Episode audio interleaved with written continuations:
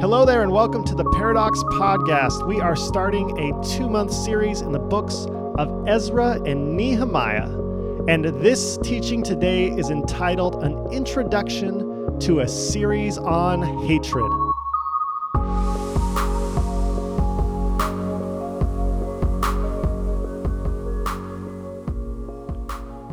In the Hebrew Bible, Ezra and Nehemiah are one book, while in the Christian Bible, they are separated into two books. What this means is that Ezra and Nehemiah were meant to be read back to back. So, because of that, we will be doing these two books over the next two months on the Paradox podcast. Now, when you read these two books, it's important for us to note that there are two horrific acts of hatred that happen in Ezra and Nehemiah. The first is found in Ezra chapter 10, and the second is found in Nehemiah chapter 13. Now, what is found in Ezra 10 and Nehemiah 13 is so intense in the way it portrays hatred that I think we need to build our entire series around these two chapters. So, because of that, over the next three weeks, we'll be talking about a series on hatred as found in Ezra. And then we'll pick up over the three weeks after that a series on hatred in Nehemiah. Now, this may seem like a lot of hatred to you, and I would tell you you're not alone in thinking that. But I think it's important for us to talk about hatred because when I look at Christianity in America today, I am overwhelmed by the amount of hatred coming from my religious community. And so this series is meant to ask questions about why we hate, where hatred starts, and what we can do to avoid falling to the temptation of hatred. Now, today I'm not going to fully address those acts that are found in Ezra 10 and Nehemiah 13 because this episode is meant to serve as an introduction to the hatred that is found in Ezra Nehemiah. So, with that in mind, let's get a sense of the context that gave birth to these two writings and what they mean for us today. So let's go back all the way to 1050 BCE when the 12 tribes of Israel gathered together and collectively said, We want a king. Now, the prophet, the lead judge of these 12 tribes of Israel, begrudgingly anointed a man named Saul as the first king of Israel. Saul reigned for 40 years between approximately 1050 to 1010 BCE when he lost a battle to the Philistines at Mount Gilboa. Saul's death led to a vacuum in power, and a man named David violently assaulted and won the throne of Israel and he reigned from 40 years from about 1010 to 970 BCE. Now, after David died, his son Solomon took the throne, and his son Solomon led Israel into its greatest moment of prosperity in history. Solomon reigned for 40 years from about 970 to 930 BCE, and he made Israel rich and powerful. Israel was so wealthy that they had enough money to build a temple to God. And Solomon spent seven years building this temple, and at the completion, he led a dedication ceremony where God heard the prayers of Solomon on behalf of the Israelites, and God anointed the temple by sending fire down from heaven to ignite the first offering on the altar before the temple. This miracle was a symbol that God was with the people of Israel. But as time went by, the people of Israel became more and more frustrated and angry with King Solomon. To give you some perspective, all you have to do is read 1 Kings, where we read that Solomon spent seven years building his temple in 1 Kings chapter 6. But a few chapters to the right in 1 Kings chapter 9, we read at the end of 20 years in which Solomon had built the two houses, the house of the Lord and the king's house. Now, what this verse is telling us is that Solomon spent seven years on God's house and spent nearly double that time, 13 years, building Solomon's house. This made the people of Israel very angry. Not only that, but in order to build these massive construction projects, Solomon enslaved his own people to keep costs down. So when Solomon died, you can imagine there was a sigh of relief There was such relief that the people of Israel went to Solomon's son, a man named Rehoboam, and they asked him to be a kind king, unlike his father. Rehoboam said, I need some time to think about whether I will be a kind king or whether I will be a king like my father. And so he retreats with some advisors to consider his future.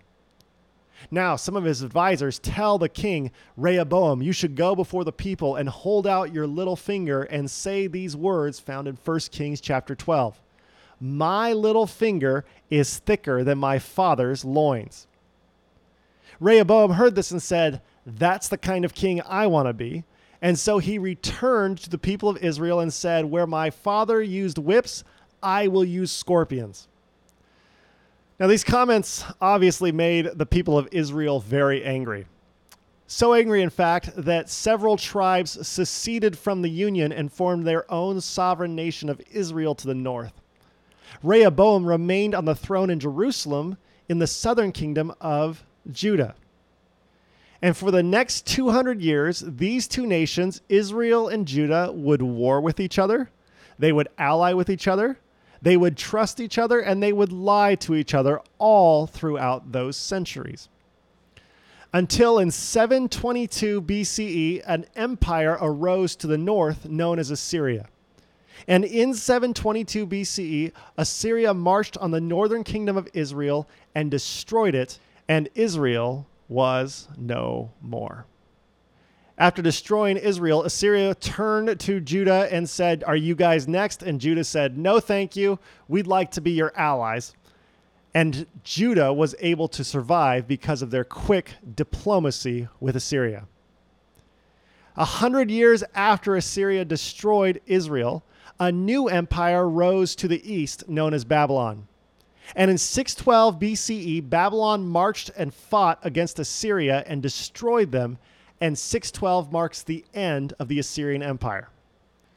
26 years later, in the year 586 BCE, Babylon marches on Judah, destroys Judah, and forces all living survivors to return with them to Babylon to live in exile.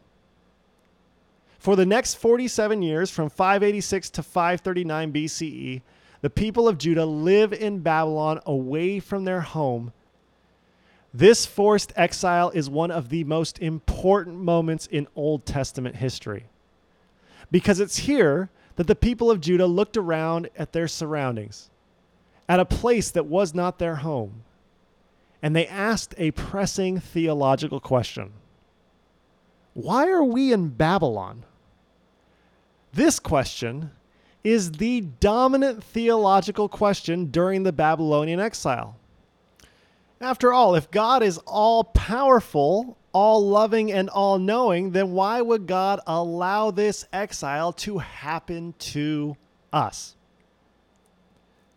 And so, because this question is being asked in exile, the people from Judah begin to write answers to this question. Specifically, they write down their history with the books 1st and 2nd Samuel and 1st and 2nd Kings. These books are meant to answer the question why are we in Babylon? And the overwhelming answer that comes from those books is that we are in Babylon because we wanted a king when God didn't want us to have a king. And when you look at the history of all of the kings of Judah, what we find consistently is that they were dirty, rotten scoundrels. And because of their bad behavior, God had no choice but to punish us by this exile that we are currently living in. So this went on for 47 years, which is much longer than my lifetime. And this all changed when another power rose to the east of Babylon, a power known as the Persian Empire, led by King Cyrus. In 539 BCE, Cyrus led an army against the Babylonian Empire and defeated the Babylonians on their home turf.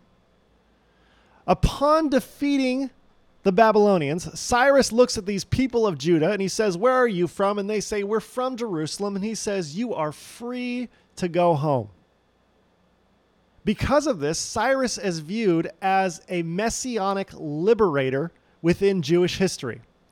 This is recorded in the very first verse of Ezra. We read, In the first year of King Cyrus of Persia, in order that the word of the Lord by the mouth of Jeremiah might be accomplished, the Lord stirred up the spirit of King Cyrus of Persia. And upon Persian liberation, the Jews return all the way back across the desert to Jerusalem. And according to Ezra chapter 2, we read that about 50,000 Jews return home. Now, a few stay back in Babylon, but 50,000 cross the desert to return home. And while the Persians liberated them, it's important for us to note that this is not total liberation. Because when the Jews returned to Jerusalem, they were still expected to pay taxes to the Persian Empire. So the Jews who had been anticipating God's liberation all of a sudden are living with a half liberation. But in their half liberated state, the Jews begin rebuilding their temple in Jerusalem, the one that the Babylonians had destroyed. Eight years later, the temple is finished. At the dedication ceremony, there is great anticipation. After all, the last time this happened, fire fell down from heaven to tell the people of Israel that God was with them. So they do another dedication ceremony and wait and wait and wait. There is no fire that falls from heaven this time. And while the author of Ezra Nehemiah doesn't comment too much on this absence of fire, you can imagine that there is massive panic that happens within the nation of Judah. Their entire hopes rested on returning home to Jerusalem, rebuilding the temple, and God showing God's people that God is with them. And yet now they were asking the question Is God even with us today? This nervous anticipation lasted for another 72 years.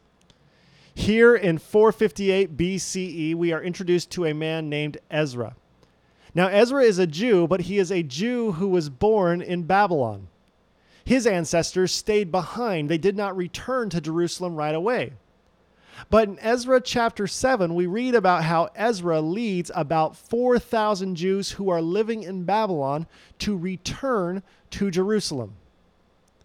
13 years after Ezra returns, a man named Nehemiah, who has also been born in Babylon and is also a Jew, decides that he will return to Jerusalem in 445 BCE and his task that he believed God has called him to is to rebuild the wall around Jerusalem.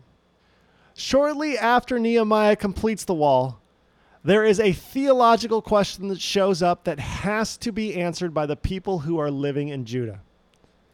And the question they are asking is this Are we still the people of God? This question is the dominant theological question during the post exilic period. Does God still care about us? And if God does, then why are we living the way that we do where we're still paying taxes to the Persians? Is God punishing us?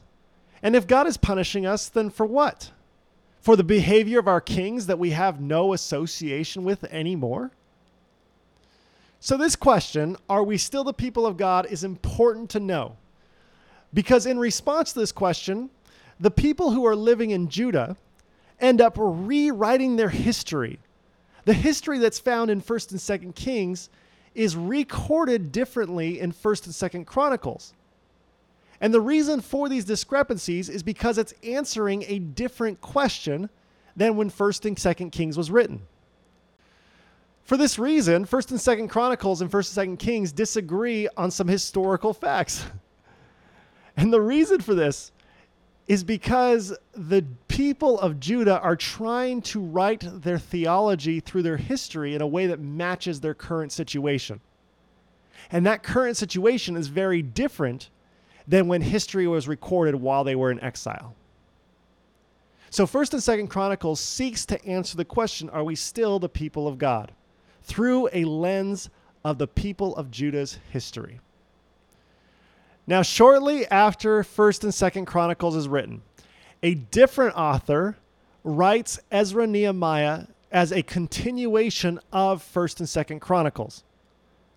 And this is important to understand because Ezra Nehemiah was written to answer the question Are we still the people of God?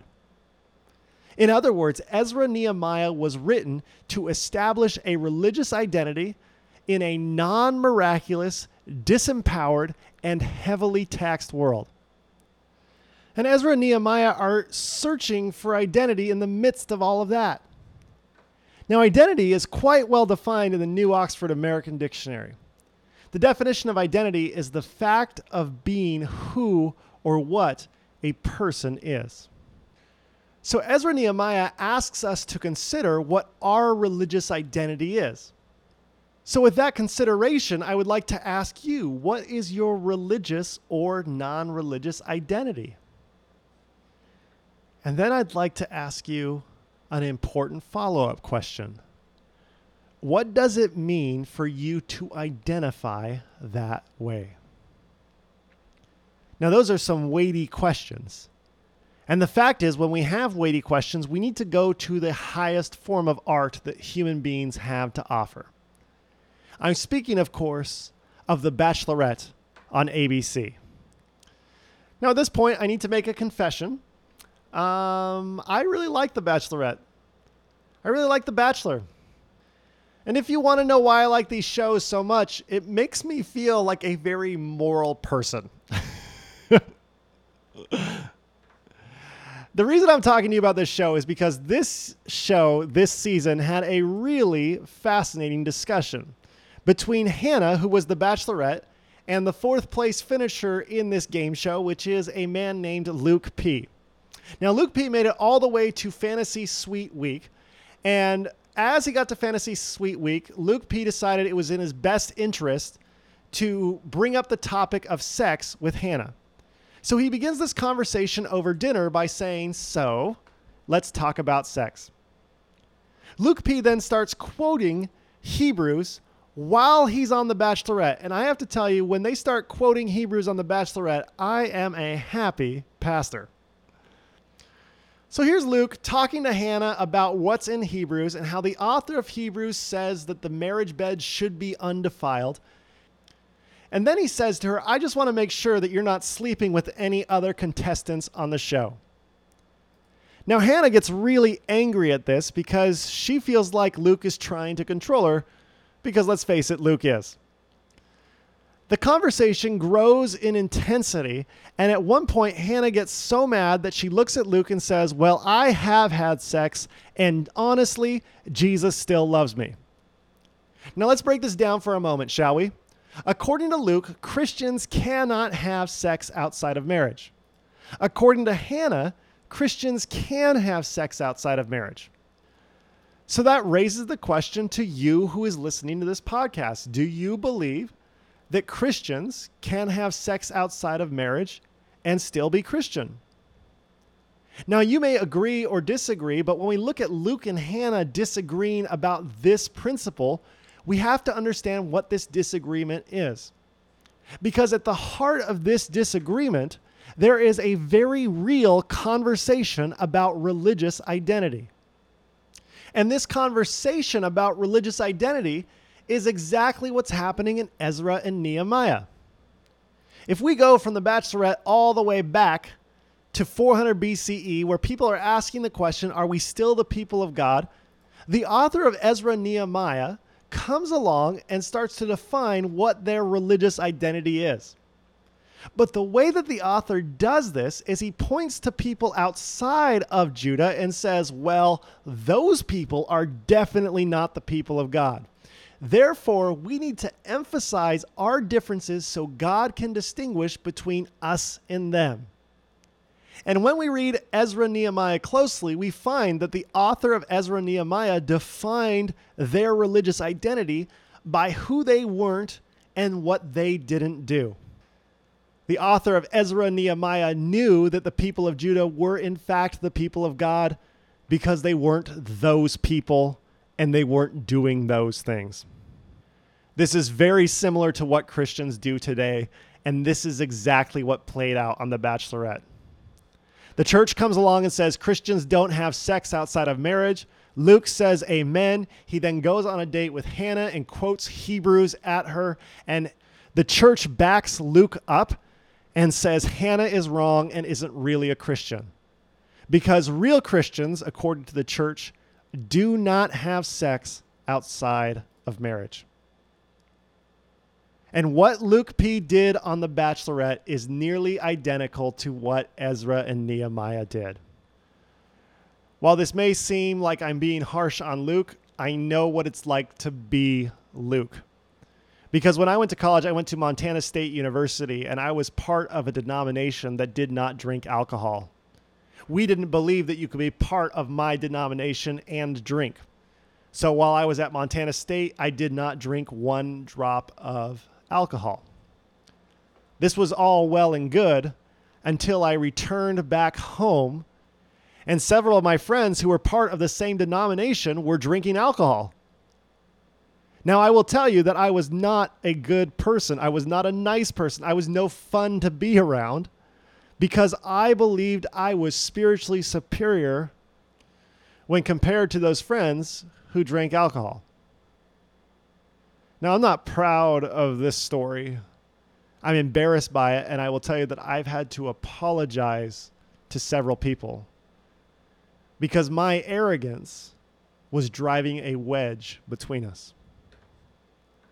I tell you this story because what I did in that moment after I returned from Montana State was nearly identical to what Ezra and Nehemiah did. One other story of how Christians do this today is the way that we define marriage. Christians today, I've heard this often, define marriage as being exclusively between one man and one woman.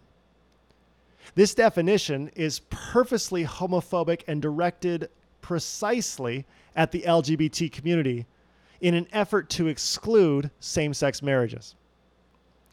And there is a lot of pain in these words.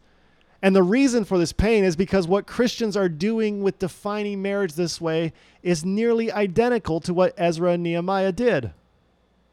Because the author of Ezra and Nehemiah defined their religious identity by who they weren't and what they didn't do. In other words, the author of Ezra and Nehemiah defined their religious identity in terms of opposition. So Ezra looks around and he says, Well, we're the only people of God and everyone else isn't. He immediately opposes interracial marriage and uses the religious institution to force divorces and send women and children out into the wilderness to die. Nehemiah looks around and says, Well, we don't sell stuff on the Sabbath because we're the people of God. And he uses his political power to make life miserable for merchants who try to sell things on the Sabbath. Not only that, but Nehemiah ends up beating children because he hates the language they speak because it's not the native tongue of Hebrew. So when the author of Ezra Nehemiah defines religious identity in terms of opposition, it's very easy to see how this identity of opposition leads to an intense hatred. And the reason I think it's so important for us to study Ezra and Nehemiah today is because it reminds us and it teaches us a very valuable lesson. If we define our religious identities by what we are against, then our identities will lead to hatred. If you say, I know I'm a Christian because I don't do this and I don't do that, and I'm not one of those, then you will end up hating the people that you are against. Think about for a moment what happens when Christians point toward Muslims and say, Well, I know they're not the people of God. Well, this will then lead to Islamophobia. Now, the hope that's found in Ezra Nehemiah is that you don't have to fall victim to the temptation of hatred. Because if you define your religious identity by what you are for, then your identity can lead you to love.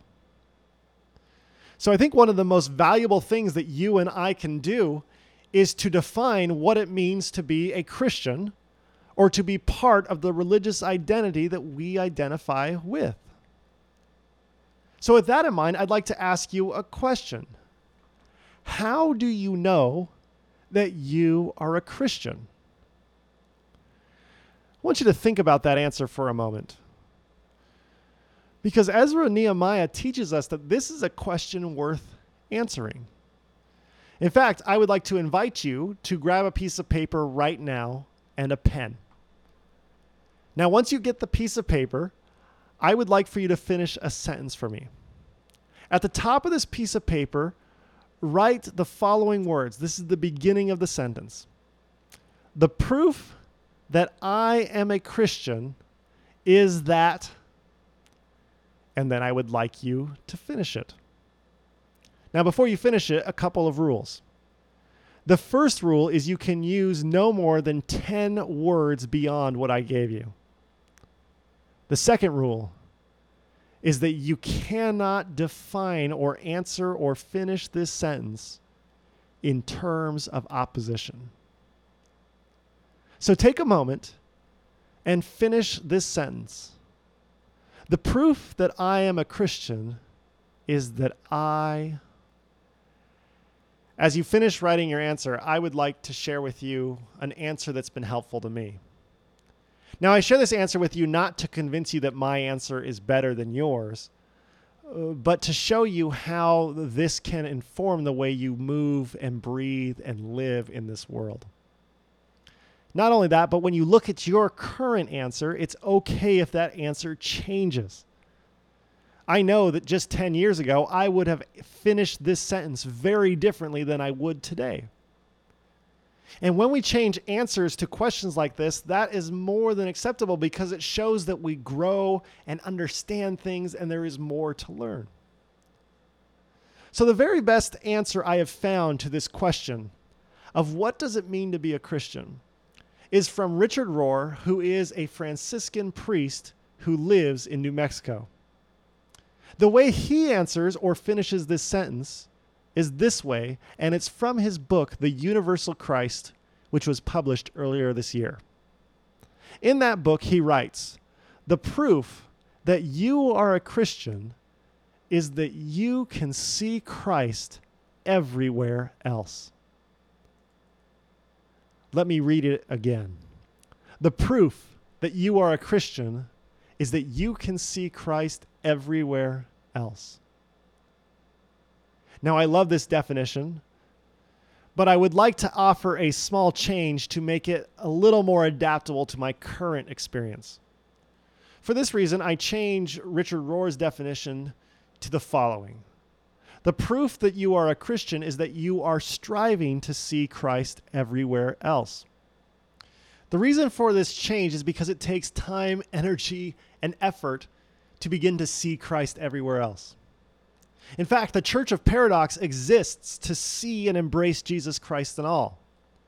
We meet every week because it can be difficult to find Jesus in the middle of heartache, of failure, of depression, of death. If you've ever been to a funeral, it can be very disorienting and uncertain where God is in the midst of this pain when there is a blinding tragedy where there's so much suffering, it's hard to make sense of which way's up and which way's down. Something like a car accident where multiple deaths occur. Well, it's hard to find Christ in the middle of that, isn't it? Or if you were to consider your enemies, people who genuinely want what's worst for you, how do you see Christ in their life and their behavior? And how do you love them without enabling them while also loving yourself? These are difficult questions to answer. They take time and nuance and prayer and thought. And the reason this church exists is to help you and to help me find ways to see Christ in the midst of all of this mess, in both the beauty and the despair. Now, our church has been going for about three and a half years now. And over those three and a half years, I have been with you during some of the happiest times, and I have also been with you during some of the hardest times.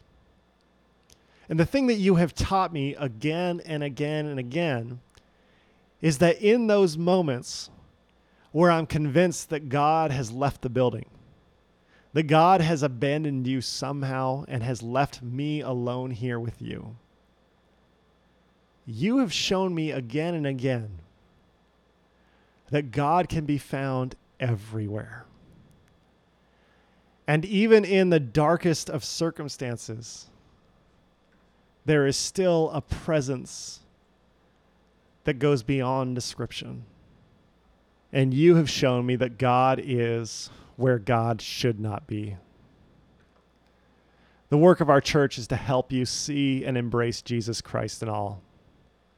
We do this because we believe that our identity as Christians is not in opposition to someone, but instead is found in the presence of Christ everywhere. And so may you, my brothers and sisters, be able to define what your religion is and how you know you are a part of it. And as you define those things, may you have the courage to not define them in terms of opposition, but instead by what you stand for. And may we all see and embrace Jesus Christ in all.